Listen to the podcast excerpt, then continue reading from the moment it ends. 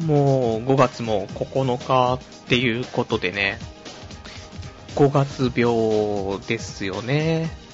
どうしても。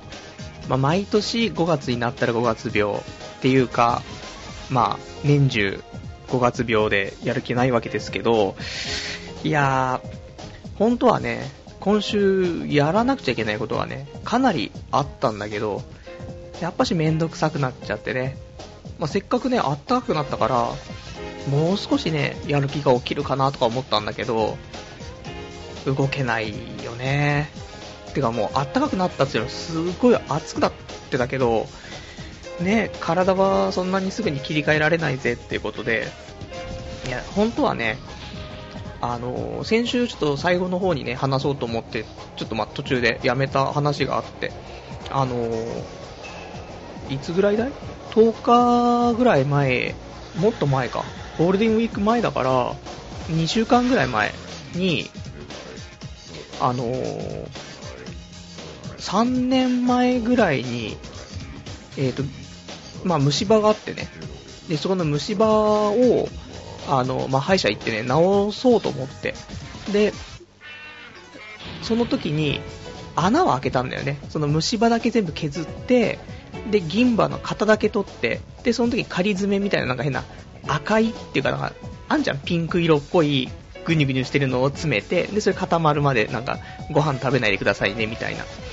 で、あれを詰めて、で、なんか知んないけど、めんどくさくなっちゃって、あの、銀歯を、えー、もらう日、もらう日っていうか、埋める日に、えー、行かないで、で、そのまま3年間経ってしまったっていうね、そういう左奥の上の歯があるんですけども、なんで、がっぽり穴が開いてるんですけど、そこの、なんか仮詰めの、仮詰めしてあったその、ピンクっぽいやつが、取れちゃって。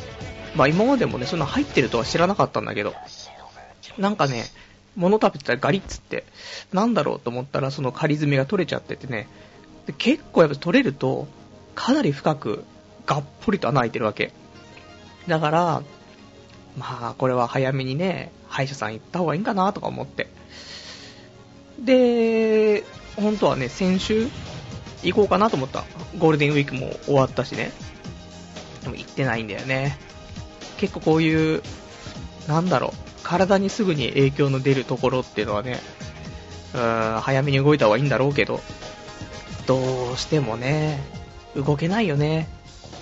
意外とね、行こうかなと思ってる歯医者さんが、夜8時ぐらいまでやってるから、まあ結構ね、遅くまでやってるし、まあ別に、あと、俺働いてませんから、いつでもね、時間は自由なんですけど、どうしてもね、いけない、体が動かないね、5月病ですよ、ね、っていう言い訳を毎年、ね、まあありがたい話ですよ。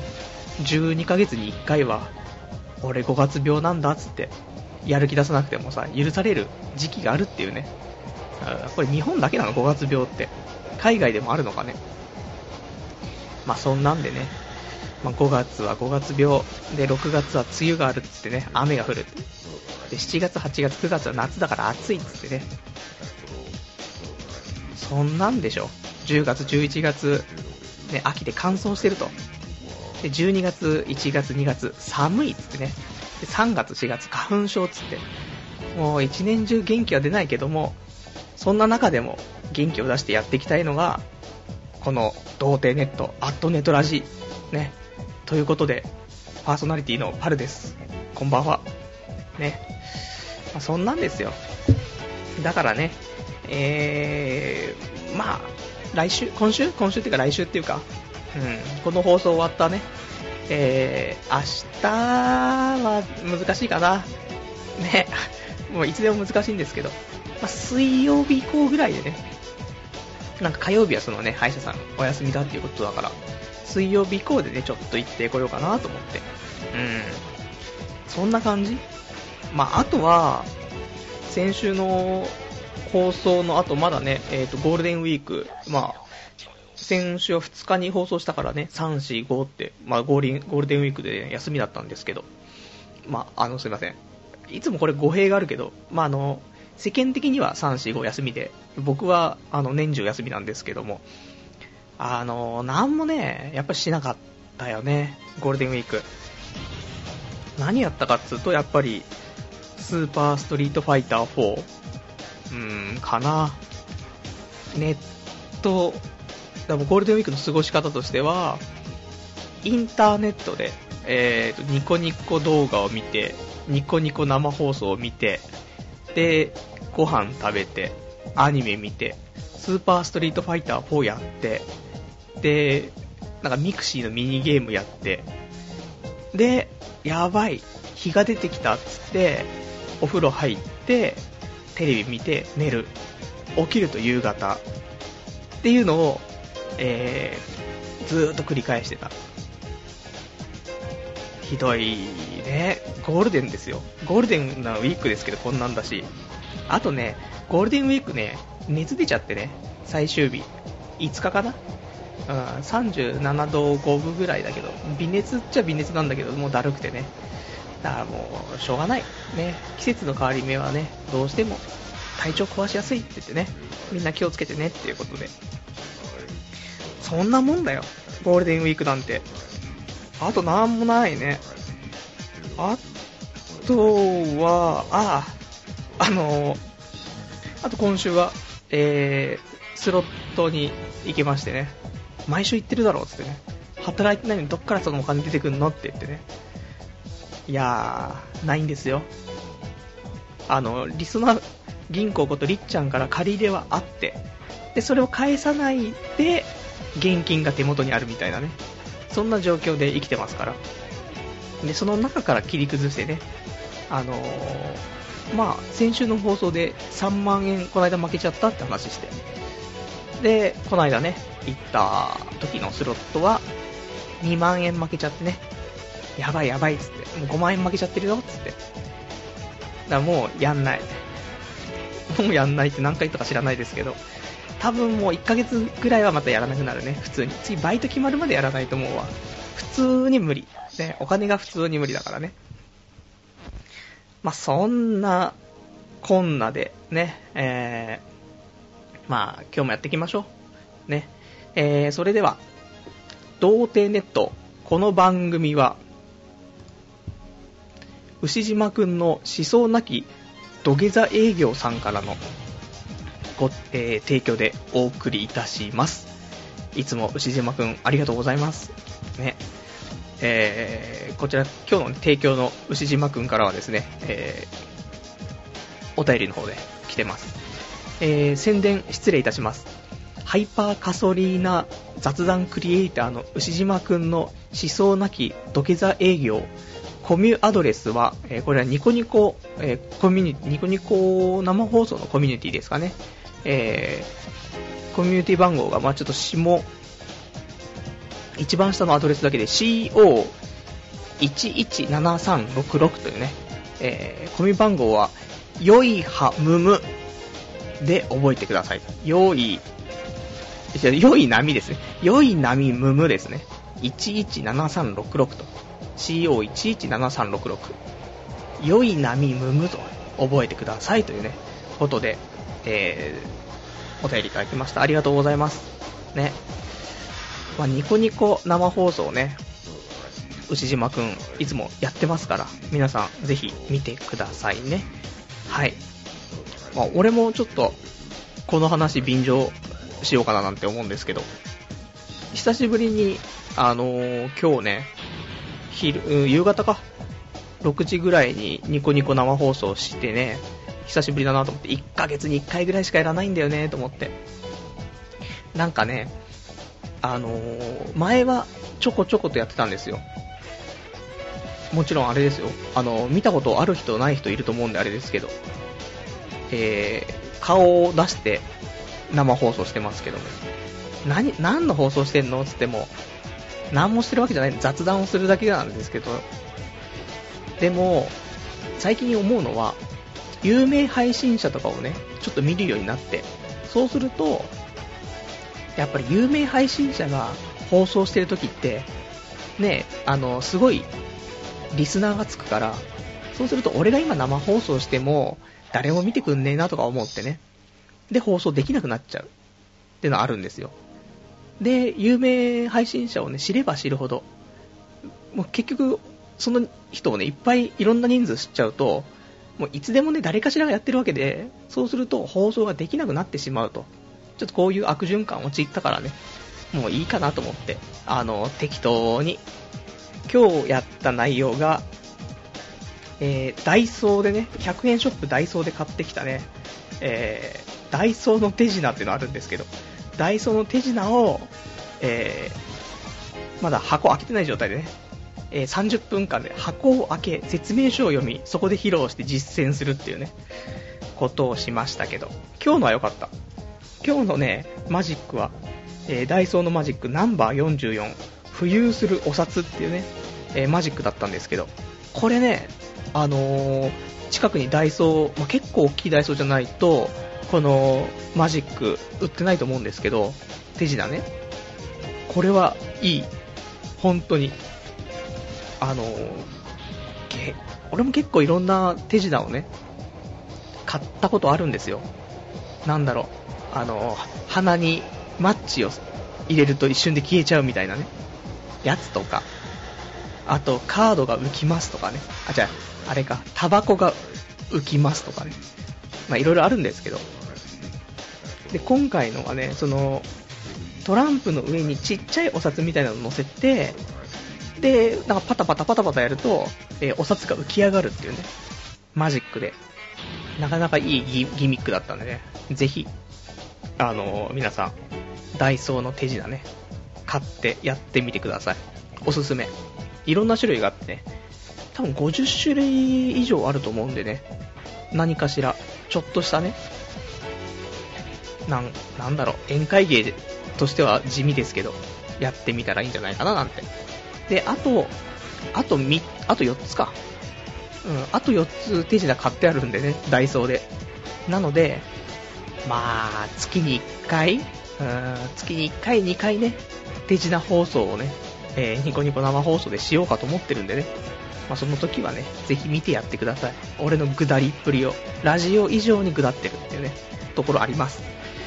はい。じゃあ、そんな感じかしらね。えー、それではね、はい。えー、今日のお便りもね、いただいてますから、読んでいきたいと思いますよ。うん。えー、ラジオネーム K さん。銀歯とかについて質問なんだけど、白とかにできないの笑った時銀とか白だったらかっこ悪いしっていうね、お便りいただきましてありがとうございます。できるんじゃない？セラミックとか埋め込めば白いよね、多分ね。銀歯って嫌だよね。なんかさ、下の歯も嫌だけど上の歯もさ、奥歯、ねえちょっと、やっぱし出るんだよね。笑うと銀歯が覗くっていうのね、あんま良くないよね。白いいよね。高いんじゃない、お高いんじゃないかしら？そういうのね。いやでも俺もちょっと今回じゃ、わかった。今回、多分高いだろう。どうなんだろうね。でも意外と今回のそのピンクの詰め物も、本当にでも何ヶ月かでかなり削れちゃってね、それで、まあ結構、歯の、なんていうの隙間ができていたというかね、うん。ぼっこり穴開いてるかなとか思ったんだけど、やっぱしね、その仮詰めが取れちゃったらね、もっとぼっこりと穴開いたから、だったら仮詰めでもいいよね、3年おきに詰めてもらえばと思ったんだけど。だからちょっと調べてみる。で、今回じゃ銀歯はやめよう。だ銀歯ってね、あと問題があるらしいよね。あの、銀アレルギー、金属アレルギーの人とかが銀歯するとすごいあまり良くないって話聞くから、じゃあね、えーと、今回 K さんいいタイミングでこうやってお便りいただいたんで、今回、銀歯じゃなくて、白いのとかを探して入れてみようか。俺が実践してみようか。そしたら来週それで一つネタができるでしょっていう。お高いんでしょ？お金ないよ、そんなに。ねえ、保険効くのかしらつってね。ちょっと怖いですけども。じゃあちょっとそれも挑戦したいかなと。あの、まあ、言ってるだけなんでね。挑戦できない可能性かなり高いんで、えー、と普通に来週、あの銀色の歯が僕のね、えー、奥歯にはまってること、えー、かなり高そうですけども。えー、それでは、あとお便り、ラジオネームどさんこさん。こんばんは、初劇です。えー、楽しそうなんで、勉強のお供にさせていただきますね、というね、お便りいただきました。ありがとうございます。ね、えー、お勉強のお供になるようだったらね、ぜひ聞いて。俺の、この声がね、結構眠くなっちゃうよっていうね、お話もよく聞きますから、まあ眠くならないようにね、ちょこちょこじゃ下ネタをちょっと挟んでいくような感じだと、まあ眠くならないんじゃないかなと思うんですけど、全然でも最近下ネタないんだよね。言いたい下ネタもないし。なんだろう。ないなぁ。あ、最近あれですよ。オナホールで新しいのね。これオナホールとか大丈夫ですか？オナホールで新しいのでね、えっと、僕が前から持ってるフリップホールっていう、まあ、5000円ちょっとぐらいするね、オナホールがあるんですけど、これのね、新しいのがまた出てましてね、えー、フリップライトっていうね、フリップライトって、ちょっとそのライトサイズ、うん、小さいっていうかね、軽いっていうかね、そういうのができてね、あの、結構かっこいいんですよ。ね、オナホールにかっこよさはどうなのかって話ですけど、え、ー、とね、黒いボディで、あのー、かっこいいね、円柱のサイズでね、で、ちょっとなんか電源ボタンみたいなのがね、ついてるんですまあ、これ電源ではないんですけど。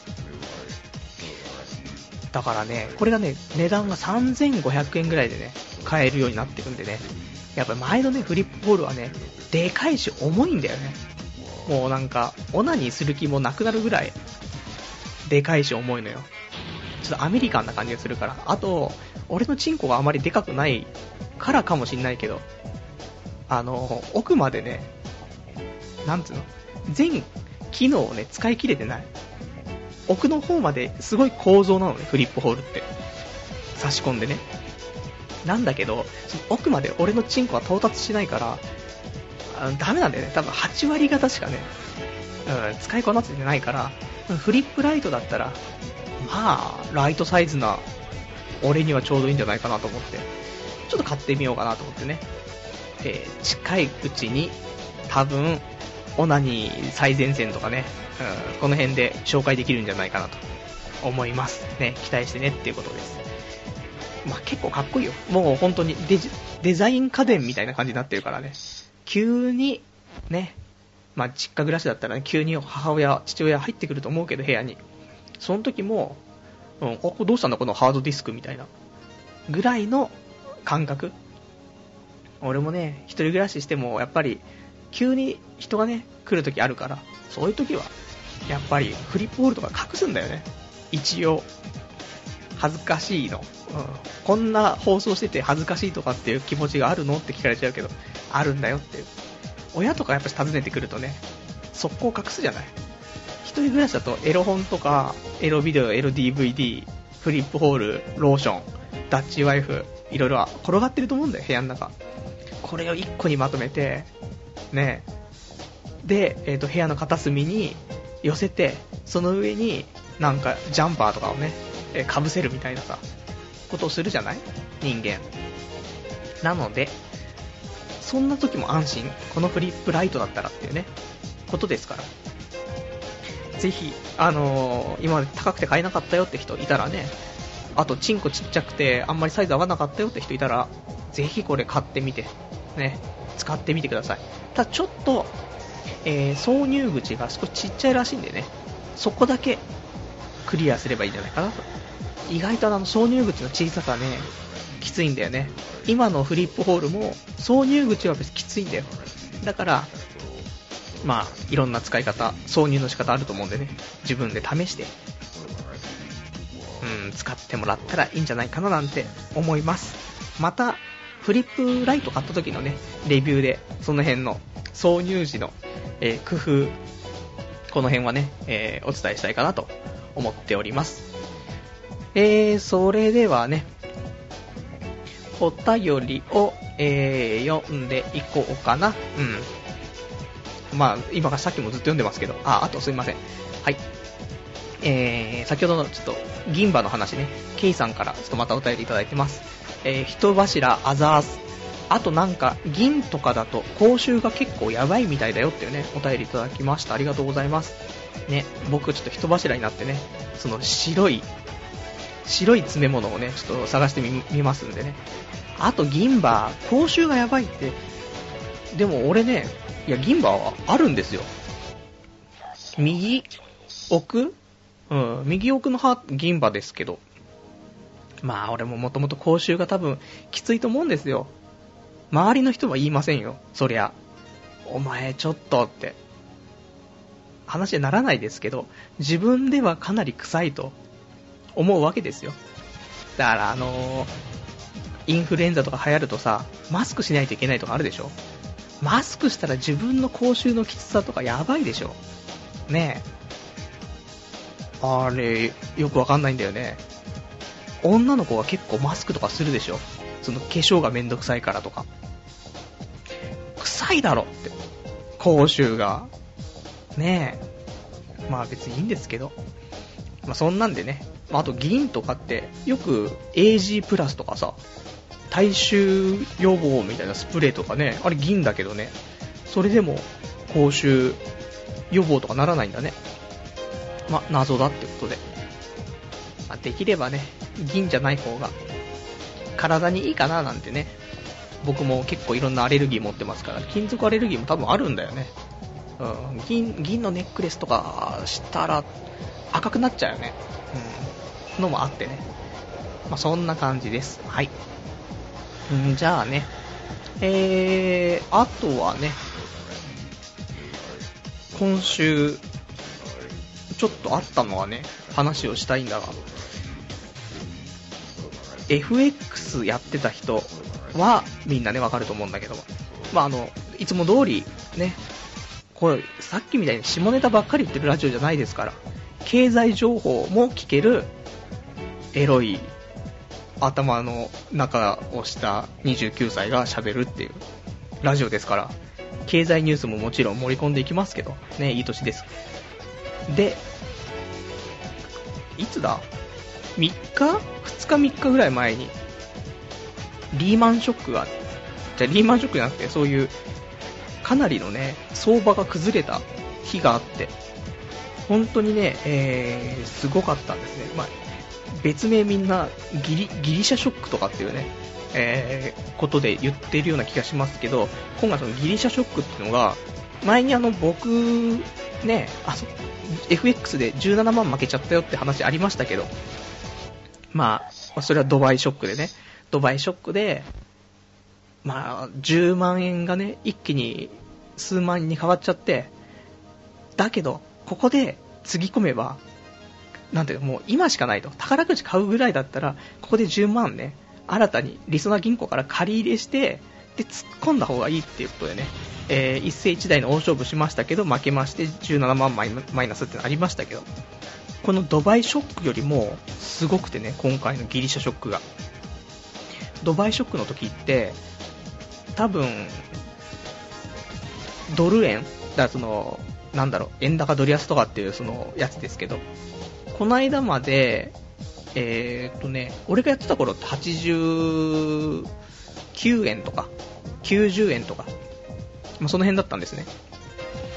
で、その時のドバイショックで、え一気に数分、数時間とかで2.5円とか下がったの。で、この2.5円ってどういうことっていうと、まあ、単純計算でね、詳しい、なんか細かい設定はなしとして考えると、まあ、大体やるとしたら10万円ぐらいみんなさ、えっ、ー、と、まあ、使うと思うのよ。10万円で、でやった場合、0点はまあ1銭だよね。1銭上がる、10万円で1銭上がると、1000円プラスになるのかなうん。1万円だと100円なんだけどね。まあ、そあんま1万円でやるっていうのもないと思うんでね、10万円でやると1000円増えるのね、1銭で。だから10銭上がると1万円増えるの。で、そうそう、1円増えると10万円増えるのね。で、これが一気に2.5円下がったの。ということは、実質、その25万円の上下があるんだよね。だから、儲かる人は一気に25万儲かるし、負ける人は一気に25万負けるっていうことなんだけど。で、今回は、えー、ギリシャショック、本当に一瞬で5円以上下がったのね。これはとんでもないよと。さっきのその10万円でね、FX する理論で考えると、5円以上、まあ、本当に約6円だよね。6円近く下がったから、勝った人は60万買ってるよ。負けた人は60万下がってんだよね、一瞬で。で、これは、まあ、変な話、1万円とか10万円でやってる人だったら、いいのよ。でもそんなのって、本当にお小遣い程度でやってるから、まあ、しょうがねえなと。パチンコ屋で負けて、ね、パチン、午前中にパチンコで負け、午後にスロットで負けて、もうどうしようもねえっつって、で、キャバクラに行って、その後に風俗行ったみたいな。そう考えたら、10万円しょうがねえっつって、ね、諦めもつくっちゃつく金額ですよ。また貯め直そうと。貯めて一から出直そうと。だけど、いや、普通は10万とかじゃないと思うのよ、そういう投資だからね。あお金持った人は退職金とかでね、その外為、外貨取引、外貨為替か、外国為替、外為って言うんですけども、やるとしたら、やっぱ100万、1000万単位でやるわけだよね。例えば1000万でやってた人、ねまあ、保証金とかいろいろあるんだけど、一気に5円下がったら、1000万だったら、一気に5000万円の上下があるんだよね。これは、とんでもないよ。本当に。だから、まあ、ね普通に500万とか5000万とか負けた人は多分今回多いと思う。で、ね、こういう日があ、こういうことがあった日っていうのは、次の日の朝、電車の遅延が起きるんだよね。あの、人身事故。もう本当に、なんだろう、取り返せないようなね、巻き方をしちゃってるとさ、もうどうしようもないから首くくるしかないからね。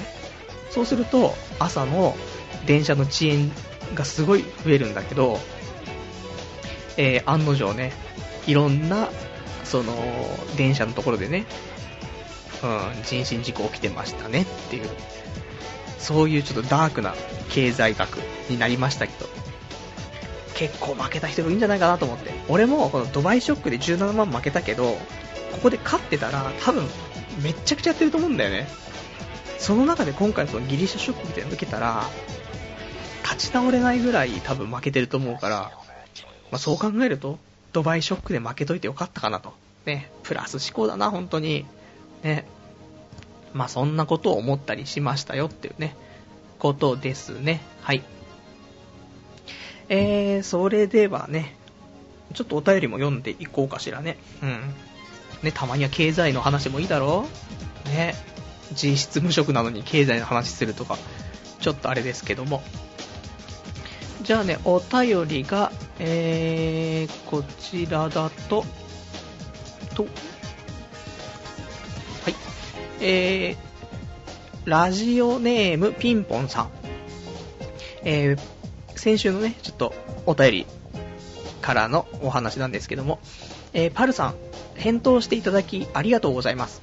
あ、これちょっと先にこっちが読んどこうかな。ごめんなさいね。えー、先週ね、あの、高校1年生の童貞の方からでね、ピンポンさんなんですけども、えー、小学校5年生の時から5年間好きだった子がいて、で、えー、まあ、告白しようかと思っているが、一歩踏み出せないと。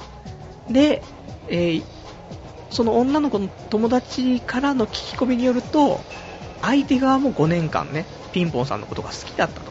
ね、どうしたらいいですかっていうね、えー、お話があってね、それでちょっと、まあ、人生の先輩、うん、というね、この、29歳、無職の人間からね、ちょっとしたアドバイスをと思ってね、話をしたんですけども、まあ、それのお便りで来ました。えー、パルさん、返答していただき、ありがとうございます。しかし、申し訳ありませんが、勇気のない私には、パルさんのゴールデンウィークにデートに誘ってその後に告白というヒントを実行するための勇気はありませんでした。大変申し訳ありません。ですが、パルさんには勇気をもらいました。なので、えー、近々告白しよう、えー、してみようと思っています。本当にありがとうございましたというね、お便りいただきました。ありがとうございます。いやー、まあ、急だもんね、ゴールデンウィークとかね。あれは、ちょっとね、行き過ぎがありました。でもまあ、早め、早め早めってわけでもないけど、あの、連絡がね、どのぐらい頻度で取り合ってる人なのかもわからないからね、なんとも言えないですけど、まあメールぐらいはしてるのかな？ね、まだしてないようだったら、すぐにでもメールをちょっとね、やれるような環境を作りたいよねっていうところだよね。いやでも最近の高校生だったら、普通にメールとかしてるんだろう？そうでもないのかな？もう全然わかんないね、その辺ね。人それぞれだからね。なので、まあ、告白の前に、メールを頻繁にする中から、電話をする仲になって、で、遊びに行く仲になって、で、告白したらいいんじゃないかなと思います。俺は告白とかできないですけど。はい。そんなんで頑張ってくださいね。ね、告白とかね、したことないよ。怖いもんね。だって断られたら死ぬしかないんでしょあんなのね。怖いよ。まあ、よくある。まあ、大丈夫でしょ。うん。と思うよ。ね。じゃあそんな感じで。あとお便りがあります。えー、ラジオネーム、イヌーピーさん。遠恋中の一人暮らしの彼女の家に遊びに行くことになりました。交通費が往復で7000円ですが、エッチできたら風俗行くより安いと思う。これで今月中に脱童貞だ。あくまでエッチできれば話ですけど、えー、そこでパルさん、真っ昼間から彼女の部屋でエッチに持っていく方法何かありませんかねまあエッチできなくても片道3時間かけてでも恋人には会いに行きたいですというね、えー、ちなみに彼女も処女ですというお便りいただきました。ありがとうございます。ね青春だな。脱童貞。ねいいことだね。昼間からしなくてもいいとは思うんだけど。まあ、往復で7000円で結構遠いよね。片道3500円って。遠いね。まあセックスできればいいですけども。で、まあ、結局はねセックスできなくても会えればねいいっていうことでまあ綺麗に締めてるんであれですけどただやっぱり今回のこのねお便りの本題は真っ昼間から彼女の部屋でエッチに持っていく方法というねことですよねいやー、どうなんだろうね。昼間からエッチか。難しいところですけど。あ、しかも、自分家に呼ぶんだったらまた方法はあると思うんだよね。ただ相手の家に行くっていうことで、主導権はどうしても自分で握れないからね。難しいんじゃないかなと思うんですけど。あれですか？は、二十歳を過ぎてるのかっていうのも多分大きいと思うんで、まあでも、二十歳過ぎてはないよね。若いよね、多分ね。気持ち的に。なので、まずお酒が飲めないでしょ。昼間から酒飲んだら、まあ、そういう雰囲気にもなる、なるっちゃなるでしょ、変な話。お昼から、ね、彼女と二人でご飯を作って、で、その時に一緒にじゃあお酒も飲んじゃおうかって昼間だけど、つって。で、ご飯食べて、お酒飲んで、ちょっと、ね、夕方3時ぐらいになって、そっからセックスとかだったらまだあるんじゃないかなと思うんですけど、ねえ、普通に行ってソフトドリンク飲んで、セックスはない気はするんだよね。まあ、俺の経験値不足なんでしょうけど。あとその、ね、きっかけがないじゃん。その、ベッドだったり布団だったりとかの、に触れるきっかけがないから。自分家だったら布団とか干しときゃいいんだよ。布団干しといて、で、3時とかになったら、布団取り込めばいいんだよ。そうすると、取り込んだら、布団あったかいんだから。ねで、干したての布団なんで気持ちいいんだから。ゴロンとしたら、ああ、俺もゴロンみたいな。ねそしたらもう、トントン拍子ですよ。まあ、最低なパターンですけど、まあでもある、あるあるあるあるっていうね、感じだから、その辺しかないよね。俺、俺のそのレパートリー。ね、レパートリーひどい話だな。だから、さ、未成年で、しかも自宅じゃないんだと、ちょっと難しいけど、言えばいいんじゃないの？ねちょっと、あと、エロい DVD 見ればいいんじゃない？のエロい DVD か。全然わかんねえ。なんかね、あればいいんだけど。うん。しかもだって、夜には帰るのかな？ね昼間ってこと夜には帰る。夜になんだってちょっとそのムード的なさ、ところもないからね、あんまりね。でもまあ、お互いに、セックス、したいだろ。ねえ遠距離恋愛だし、童貞と処女だし、ねえ、片道3、片道3時間でしょ？往復じゃないんだよね。往復3時間で片道3時間だもんね。あー、セックスだよ。早めに。言っといた方がいいよ。ねえ。あ、だから、まあ一応コンドームだけ忘れないようにして。どの道ね？コンドームだけ持ってこう。それで、あとはなんか、うまく、ね、えー、やってくれるよ。その前だって、え、チューとかはしたことあるのかっていうね。ことですよ。まあ、チューしてどうなるかだね。まあ、チューしようぜっていう。ねチューしてねえなチューしたいな、たまにはな。うん。まあ、そんなんでね、お便りありがとうございます。えー、それじゃあ、何かな？他、まだ話したい話はね、いくつか。まあ、あんまな、なかったんだけど、今週、その、と、とてつもなく面白い話とかなかったんだけどね、えー、ちょこちょこと、あって、で、えー、今週はね、他にやったこと、意外とあんな、今週な。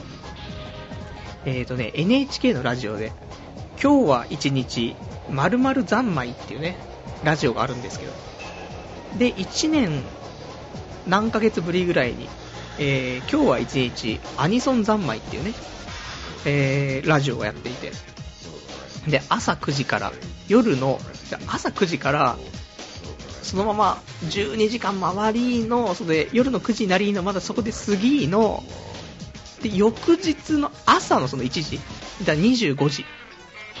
何時間 ?12、13、14、15、16時間。ずーっとアニソンっていうね、うん、そういう放送があって。これを、あのー、ニコニコ動画の方でね、その録音したやつがアップされてたから、それを、まあ、ひたすら聞くっていうね。あと30分ぐらいでね、えー、16時間分全部聞き終わるんですけど、これを聞いてたぐらいかな。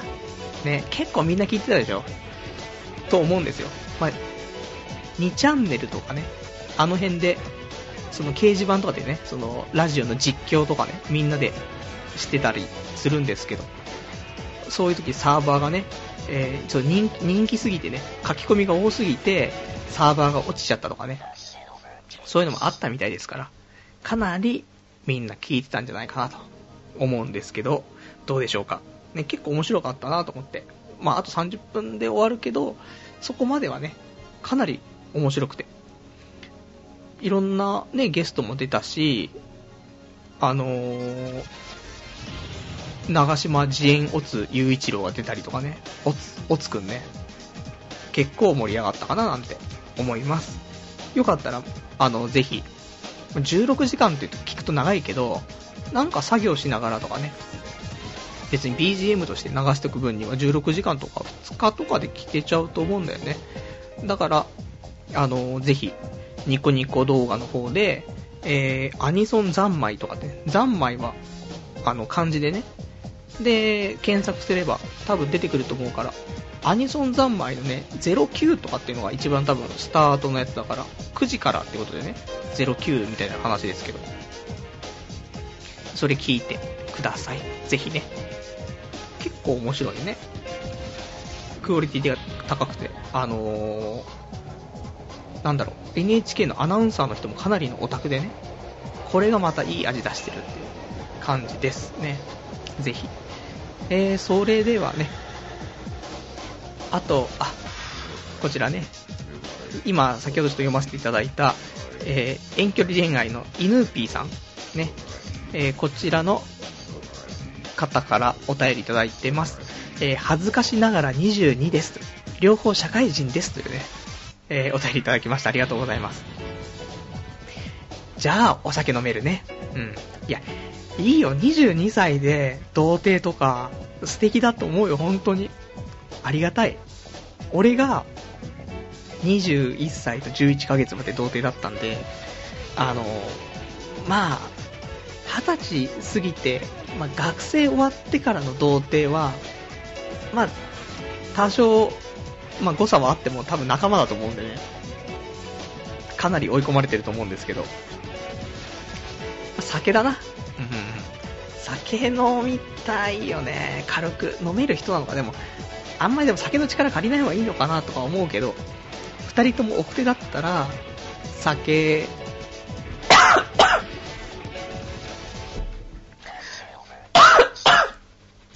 むせてしまった。ああ、あれ、ちょっと待ってください。あー、むせる。はい。大丈夫かな？ね、放送事故だぞ、これは。あー、ね、生放送ってこれだから困りますね。まあ、そんなんでね。まあ、二人とも社会人だから、酒の力でも借りてさ、頑張ったらいいんじゃないかななんてね、思うよ。普通にだって昼間なんかする予定があればあれだけど、しないでね、家にいるんだったら、一緒に料理作って、料理作りながらお酒でも飲んでね、楽しく、で、ご飯食べ終わって酒も入って、で、セックスだよ。ちょっと、あれでしょ？あの、なんか、チューしたら、なんか、タンドリーチキンの味がするね、みたいな。そんなんだろ？わかんないけど。ね。羨ましいな。青春だなっていうことだよね。はい、ありがとうございます。えーと、あとですね、先ほどお話ししたフリップ、フリップライト。ね。この話なんですけども、ラジオネームガオガイガーさん。アマゾン見たらフリップライトの評判めっちゃ悪いっすよってね、お便りありがとうございます。マジか評判悪かったか、フリップライト。みんなチンコでかいんだろ？だって、フリップホールが いいとしてね、売られていて。でも、あれを、俺のチンコはやっぱ短いから、11センチとか12センチとかでしょ？多分。俺のチンコ。そんなに大きいのかそんな大きかったっけ？わかんないけど。だからさ、そういうデカチンの野郎どもには、きついと思うんだよ。入んないと思う。そんなんあると思うけど。だソチンのみんなには多分評価高いと思うんで、ね、ソチン代表としてちょっと試してみるんでね、えー、Amazon のレビューなんて気にするなと。俺の評価を気にしろというね、ことです。はい。ありがとうございます。えー、それではね、あとは、えー、ラジオネーム、ラジオネーム、パンプキンワインさん。えー、昨年失業して、えー、失業保険を頼りにのんびりしていたら、あと2ヶ月しか、えー、もらえないことを、え知り焦、焦りまくっています。でもこれをやりたいという仕事がないのです。世の中にはどれだけ自分のやりたい仕事についているのでしょうね。パルさんはどうですか？というね、お便りいただきました。ありがとうございます。いや、失業手当ね、失業保険であと2ヶ月しかもらえないっていうことで。そうだよね。のんびりしちゃうよねっていうね。俺もだって、失業保険が出てないのに、今2ヶ月間フリーですから。ねのんびりしちゃうんだよ。まあのんびりしてる気はないんだけど、気づけばのんびりしちゃってたっていうね、感じだよね。だって別にどっか出かけたりとかさ、なんか買ったりとかするわけでもないじゃない、あんまり。ゆっくり生きてたら、これはでも本来の姿だよ。スローライフだよ、やっぱし。ね、仕事してなくてお金が多少入ってくるんだったら、こんな生活になりますよっていうことだからね。ただ、まあ現実は働かないといけないっていうことでね、のんびりもしていられないっていうことだからね、あと2ヶ月の間になんか決めないとねっていうことですけど。で、まあ、これをやりたいとかっていう仕事がないと。ね。どんだけ自分のやりたい仕事についてる人はいるんでしょうねっていうことですけど。うーん、まあ、やりたい仕事ね、なかなかないよね。あれば仕事辞めないしね。でも意外と、ないよねって思うし、ついてる人ってなんだろうな。うん難しいよね。本当に。だって周りの友達で、俺この仕事するために生まれてきたわみたいな話するやつもいないでしょ。そんな。だから、まあ、お金を稼ぐための手段として考えてね、割り切って生きて、プライベートを充実させるか、どうするかって話ですけど、でもこれからさ、またね、えー、と再就職するっていうことだったら、ちょっとね、俺も、まあ、再就職とかね、考えるわけですよ、29歳だからね。あの、名ばかり代表取締役とはいえ、ね、もしうまくいかなかったこともね、ことも考えて、ね、もう、それで30過ぎてもバイトとかはないですから、そしたら、まあ、多少さ、今後の未来について考えるわけですけど、でもし俺も、ね、正社員とかで転職するんであればね、えー、思っているのは、その仕事を、まあ、やって、3年ぐらいやって、で、独立できるような仕事がいいよねって思うのね。例えば普通の会社員として事業何の仕事かわからないですけどでそれを3年間じゃ続けたとして同じ事業内容とかで独立できんの？ノウハウとかね得て独立できるんだっかどうか。多分俺は次転職するにあたっての最重要科目になるかななんて思って。結局一生ね、会社の中で会社員として働くんだったら、あの、どこ行っても構わないですけど、でも、もしね、いつかお金も貯まって、で、もっとこれこうしたらいいのにとか、自分で一人でやったらこんなことできるのになとか思って、で、独立したいなって思っちゃうような人だったら、あの、やっぱり、独立ができそうな内容の仕事を選んだ方がいいんじゃないかなと。僕はちょっと思うところがあるよね。で、あとは、もし独立するのであれば、ね、あのー、まあ、取らぬ狸の川残業じゃないですけど、ね、最低のお給料が稼げればいいっていうね、こともありますけど、それを目標にね、やっぱ仕事すると、その川残業なのに、マックスがそこだと、結局絶対そこより下回るので、えー、かなり、ね、独立したら大儲けできるぞというぐらいの川残業をして独立したらいいんじゃないかなと。ね。真面目でしょ、今日。今日は経済だな。あー、29歳らしい。ね。途中フリップライトの話が入ってますけど、ね。いいと思うんだよね。ということ。だから、どうしてもね、やりたい仕事っていうのがなければ、その独立ができるような仕事がいいんじゃないかなって。別に資格とかが必要とか、そんなのはいいんですよ、どうでも。あのー、資格が必要な仕事は、ね、資格取んないといけないですから。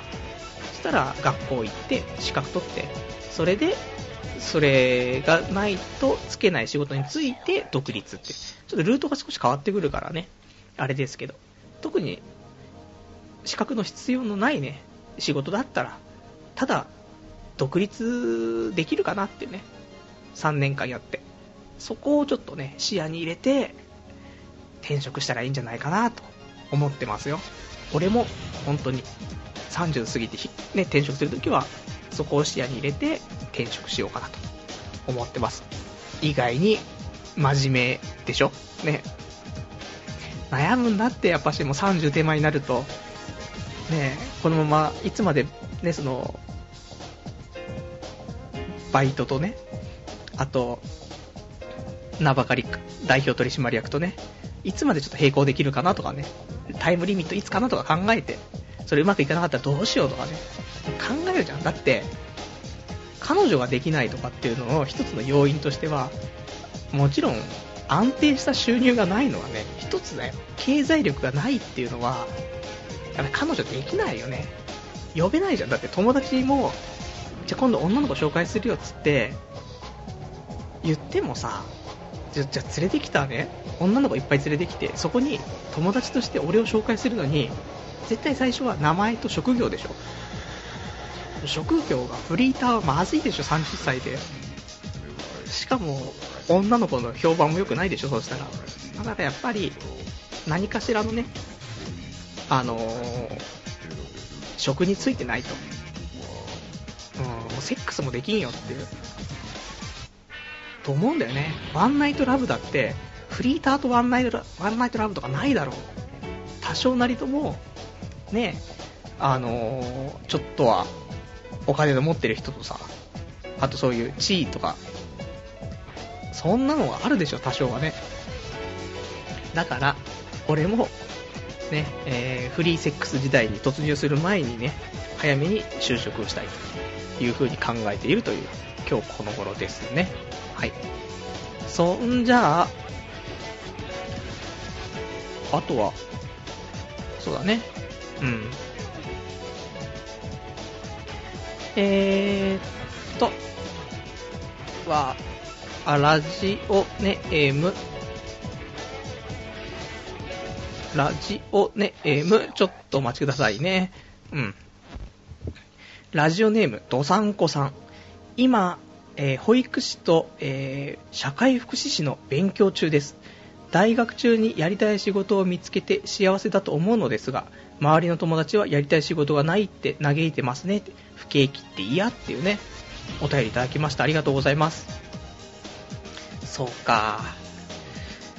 いや、保育士と社会福祉士とか、勉強大変だろう。ね。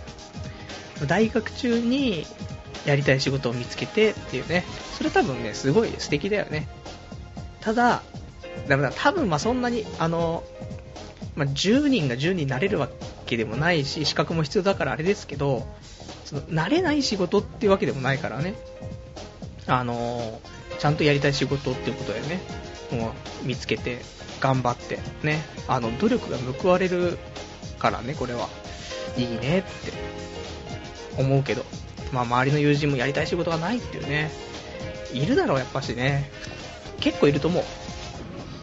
俺も特に今ないよね。いや、どの仕事やりたいとか。できたら自分でね、稼げたら一番いいかなっていうぐらいで考えるところはあるけど、あの、やりたい仕事っていう、何っつったら、あんまないよね。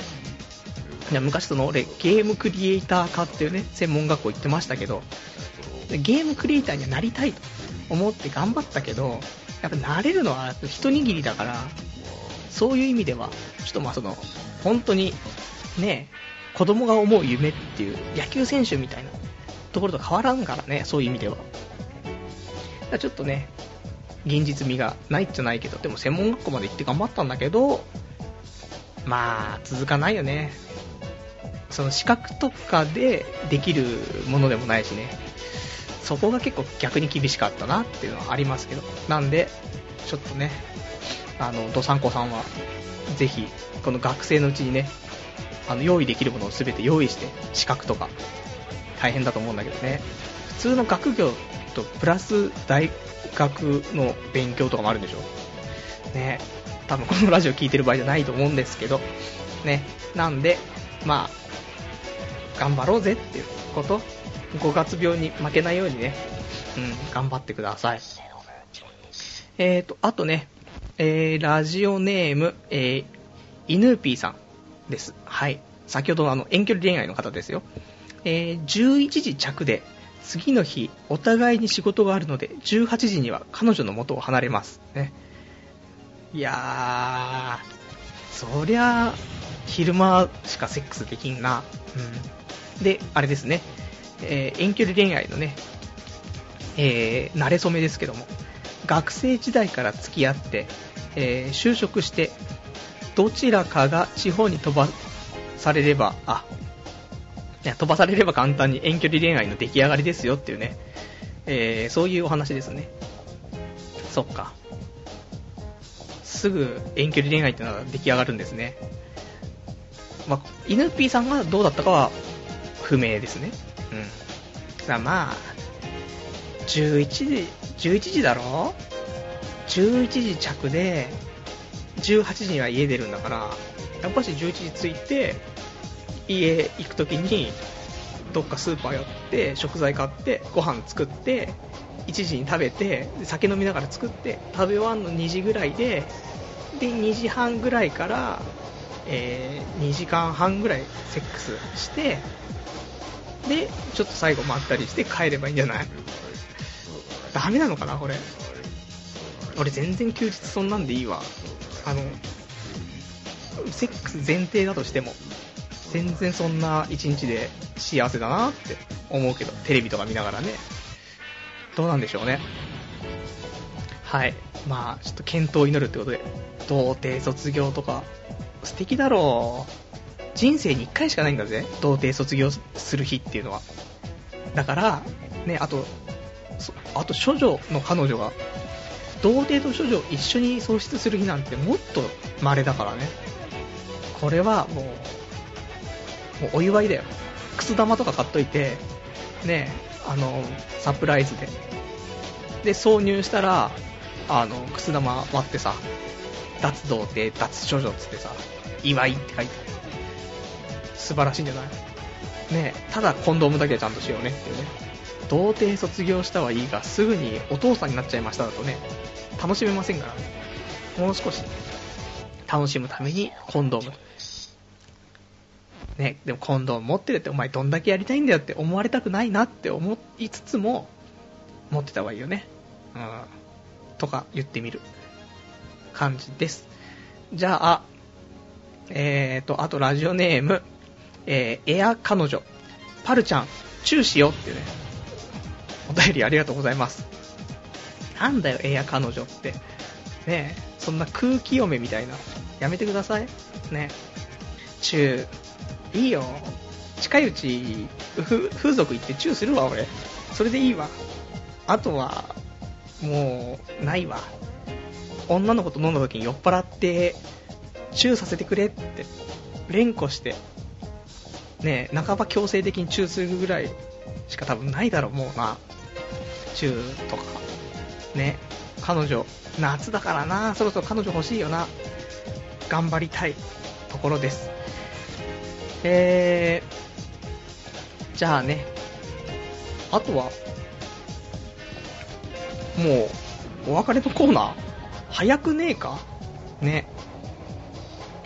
まあそんな、お別れのコーナーいきます。ね。えー、今週話したかったこと。もう今日、もう少し、ね、えー瞬間的にでも面白いことがあればよかったんですけど今日はなんかコンスタントな感じでね、えー普通の話になってますけど、経済学が多かったからね、今日はね。えーしょうがない。ね。えみんなためになったんじゃないかな。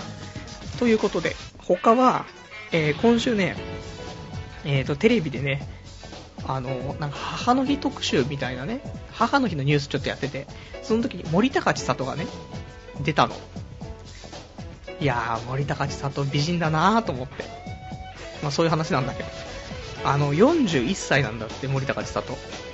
でも、あんな41歳だったら、ありっていうか、まあ、あれ以上のものはないと思うんですけど、だって、30歳で結婚して、11年後もあんな感じだったら、全然毎日セックスしたいっしょ。あんな41歳多分いないよね、なかなかね。昔、黒木瞳とかが41歳とかね、過ぎたぐらいで、でも黒木瞳とか美人だなとか思ってたけど、森高千里とか、化け物だなと思うよ、そう考えると。いや、まあ、うちのね、母親も、あのー41歳の時は若かったんですけど、結構、周りのおお母さん方よりもね、若く見えるような容姿をしているんじゃないかななんてね。まあ、僕マザコンですから、ね、ひいき目でしょうけど。だから、やっぱりね、そういう意味で、年取っても変わらない人っていうかね、若い人がいいよねって思うんだよね。そういう意味でね、森高千里はね、やばい。多分検索すれば森高千里母の日とかでね、ググってもらえれば、一発で出るかなと思うけど、おい、41歳かよと。絶対なるから。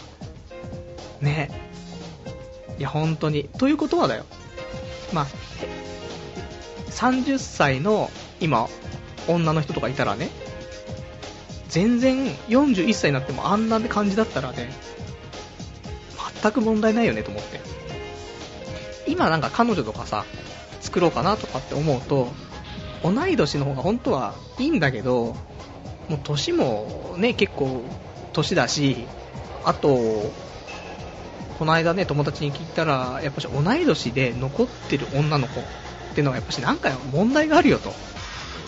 普通の子は基本的にはその前に、ね、結婚とかもしちゃうし、そう考えると、あのー、かなり、まあ、何かしら問題があるぞと。だから、絶対若い子にしてた方がいいぞという話をね、もらったけど。でもね、なかなかそういう出会いもないですから、だからもう同い年とかの人でもね、森高千里系、10年後も変わらず系だったらね、素晴らしいかなと思うんですけど、まあ全て今養子の話しかしてませんけど、養子は大事。ね。セックスはさ、五感を使ってるわけだからね。視覚ももちろん、ね。大重要科目かななんて、僕は思ってますけども。じゃあ、あとね、話したいことはね、えーっと、あとは、なんだろう。あ、今日ね、ショッピングモールに行ったんですけど、で、ユニクロ、ちょっと行こうかなと思って。もう僕はあのユニクロのファッションリーダーなんで、ユニクロ、ユニクロで日々、ね、生きてるんですけど、で、結局ね、行ったはいいけど何にも買わなかったなと思って。欲しいのあったんですけどね、あの、僕も年も年なんで、ポロシャツでも買ってね、えー、ちょっとダンディズムに目覚めようかと思ったんですけども、まあ、なんていうの、近くのね、その、なんていうの、ショッピングモールっていうのが、少し、まあ、田舎っちゃ田舎な、ね、感じがするんでね、そうすると、ガキの溜まり場になっちゃって、中学生、高校生、あとだ、ファミリーとかね、がやっぱ多かったから、うっぜーと思って。高校生うっぜーと思って、その、なんつうの、タバコ吸ってるやつとかね、うん、あの、生きがってる高校生がね、いっぱいいたりとか、お前の土地じゃねえぞ、ここ、みたいな感じで、たむろしている女の子とかね、高校生の女の子とか、中学生の女の子とかね、もうイライラしてね。だから、まあ、別にね、今、インターネットでネットショップがあるから、で、クレジットカードとかも使えるわけだしさ、出かけなくていいかなと思ってね、ネットショップで全部済むかななんてね、思って、また、ちょっと引きこもりに一歩近づいたかなって思ったかな、今日はね。えーとね、あとはね、お便り、ラジオネームラジオさん。最近、エロの新境地に行きたいと思ってます。無声がしたいです。夢に好きな子が出てきて、そのままエッチみたいな素晴らしい世界を期待しています。パルさんは無声したことありますか？あるならコツなどを教えていただきたいです。あと、過去の放送を聞いていて思ったんですが、パルさんの学生時代って結構充実してたんですよね。えー、俺よりも下がいたという安心感が一気になくなくなりましたよっていうね、お便りいただきました。ありがとうございます。いや、充実してないって。卓球部で潰れたって感じだよ。本当に。ずっと部活をして、で、その中で何かが、ね、ちょっとまあ、好きだったのかな、みたいな子がね、いたりとか、あと告白的なね、ものをされたので、まあそれも卒業ですし、弾けないギターを頑張ろうとしたりとか、ね、弾けないのにスタジオ入っちゃうとかね、ありましたけど、3年間までは何かしらあるってね、何か挑戦とかね、新しいことしようかなってすると、いろんなことが起きるから、まあ、面白いんじゃないかなって。絶対なんか面白いことあるからね。学生時代ね。うん。だから多分、結果的に高校が終わった時には、まあ、確実に俺よりも、ね、えっ、ー、と、上の人間になってるよねってことで安心してもらえばいいかなと思うんですけど、えー、話は無声ですよね。無声がしたいと。まず、無声のコツは、えー、オナニーをしない。ね、まずここ1週間まずオナニーを我慢してください。で、それだけでも十分だと思うんだけども、エロいことしか考えなくなるから、寝ててもエロいことを考えてしまうと思うんだけど、うん、俺はね、今あの、夢の中でも、エロいことができるっちゃできるように修行はしたから、ね、なんか前にありましたよね。あの、夢の中で動くみたいなさ、えー、言葉とかあったと思うんですけど。あれはでも修行が必要なのと、あと、慣れるまでは、現実夢とのなんか、ふわふわした感じがね、現実でも残っちゃうから、これあんまりおすすめはしないんだけど。ただ、あの、夢の中でね、あ、これ夢だって分かった瞬間に、速攻でエロいことをね、想像し、裸体の女を想像させて、セックスをすると。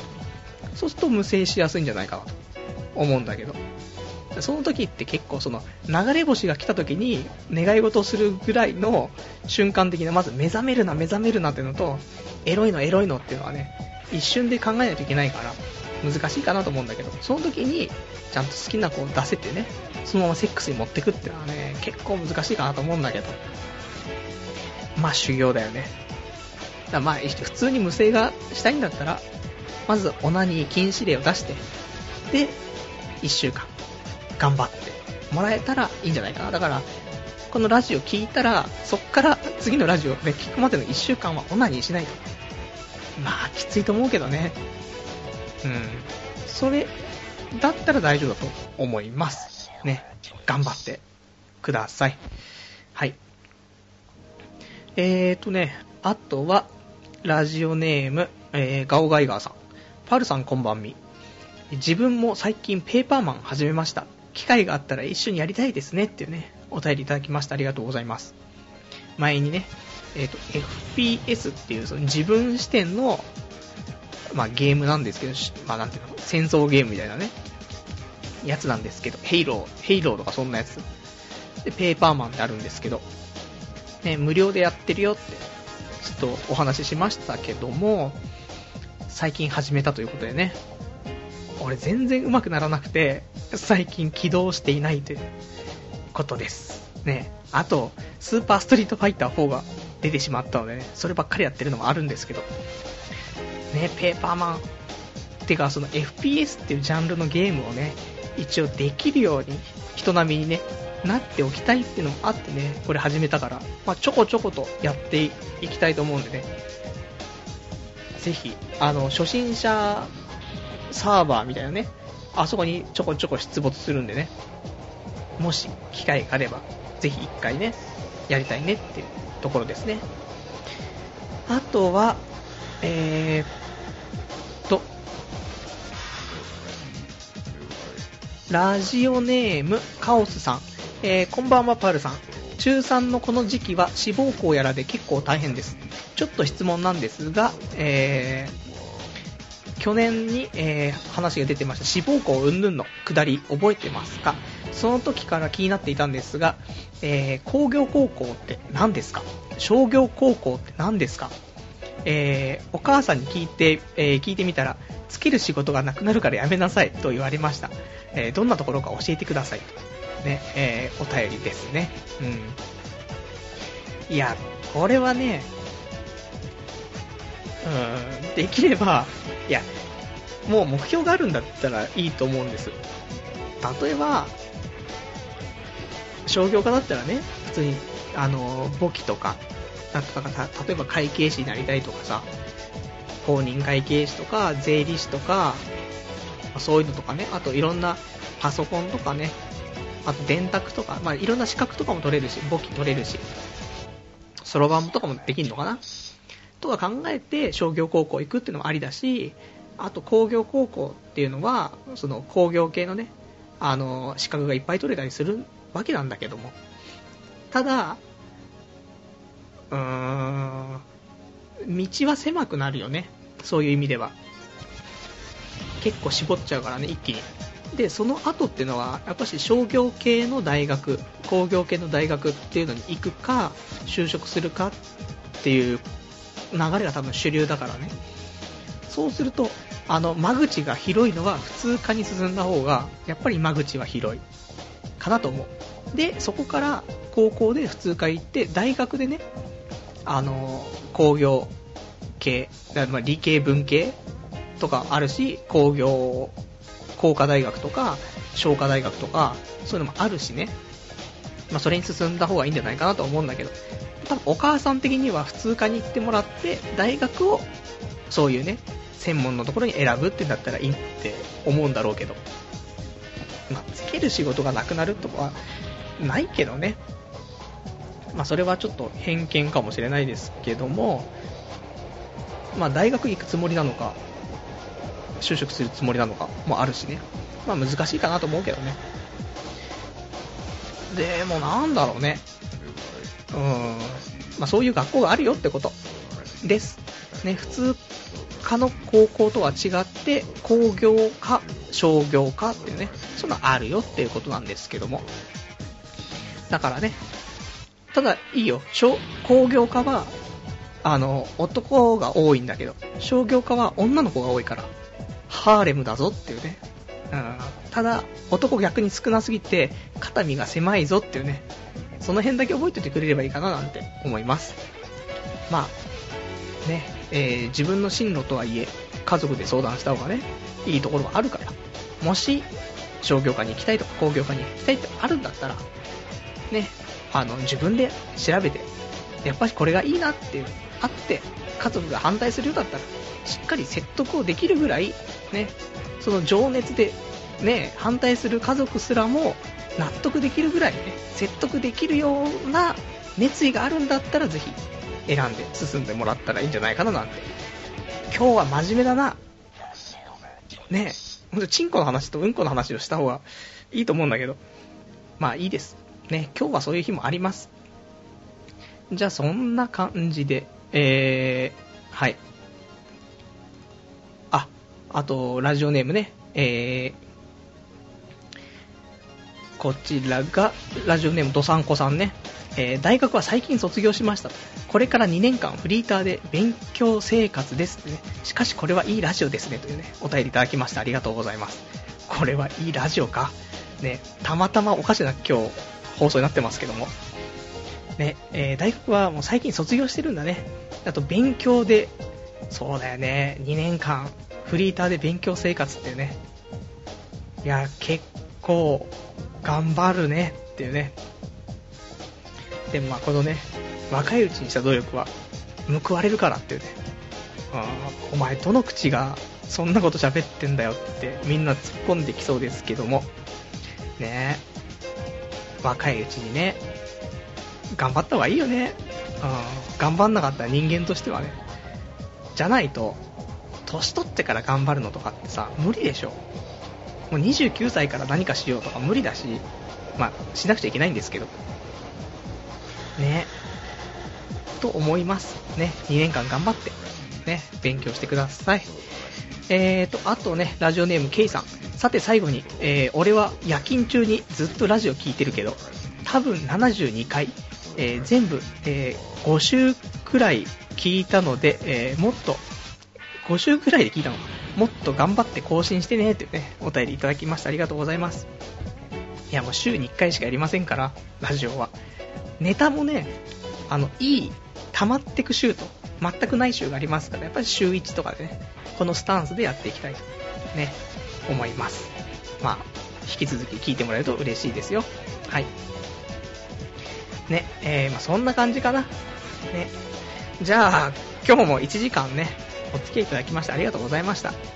えー、次回はね、うん、5月の16日のまた23時からね、やっていきたいと思います。うーん、なんか新しいことをしたいね、なんてちょっと思いますけど、コーナーとかもね、ちょっと作ったはいいがね、えー、やってないコーナーとかね、あるから、あとコーナー作ったはいいけど、まだ掲示板作ってないとかね、投稿用の。あるし、まあ、来週、すべては来週に、ちょっとね、考えてやっていきたいと思います。えー、それでは、まあなんかあの、ぐだってないですけど、何かあったら、あのー、お便りとかね、お待ちしてますんでね、お便りは掲示板の方でも大丈夫ですし、で、あと、えー、メールの方でもね、えー、お待ちしてます。メールアドレスが、radio アットマーク、えー、doutei.net、えー、ラジオアットマーク、ドーテイドットネットでね、こちらまでお願いいたします。でね、えーと、まあなんか彼女ができた話とかね、初めて彼女ができた話とか、えーと、童貞をね、捨てた時の話とかね、この辺も常にお待ちしてますんでね、よろしくお願いします。あ、あと、えー、まあ次回もね、言いますけど、あの、童貞ネットのね、ホームページ、ちょっとだけリニューアルしましてね、えー、前にありました、プチカンパってありましたけど、あの、僕、ね、この童貞ネットに募金ができるっていうサービスですけど、これいつもサイトの左上にありましたけど、右上につきました。ね、こちらから、あのー、番組提供したい方いたらね、えー、こちらで募金をお願いします。あと、えーと、左上に、えー、毎日要チェックなサイトっていうのをね、3つつけました。まあ、バナーがね、3つついてますけど。で、ここから申し込みをしないでも、毎日、まあ今リスナー数ね、数字的には1188人ということで、ね、えー、この皆さんが毎日このバナー3つをね、チェックすると、僕が幸せになる可能性が高いというね、ことあるんで、特に登録とか全然しなくていいんです。ね、毎日チェックをしてくれると。ね、それで、毎日チェックした上で、あ、この商品いいなとか、ね、ここ登録してみようかなって、もしフィフィットするのであればね、申し込みとかしてくれればいいんですけど、しなくても、まあ毎日ね、チェックはしてもらったら、僕も幸せになるよというところがあるんでね、えー、ぜひここ、見てください。ね。いいのかな、こんな話で。じゃあそんな感じで。じゃあまた来週ね、えー、やっていきたいと。ちょっとクオリティ上げていきたいと思うんでね。えー、頑張っていきたい。じゃあ、また来週ですね、お会いいたしましょう。さようなら。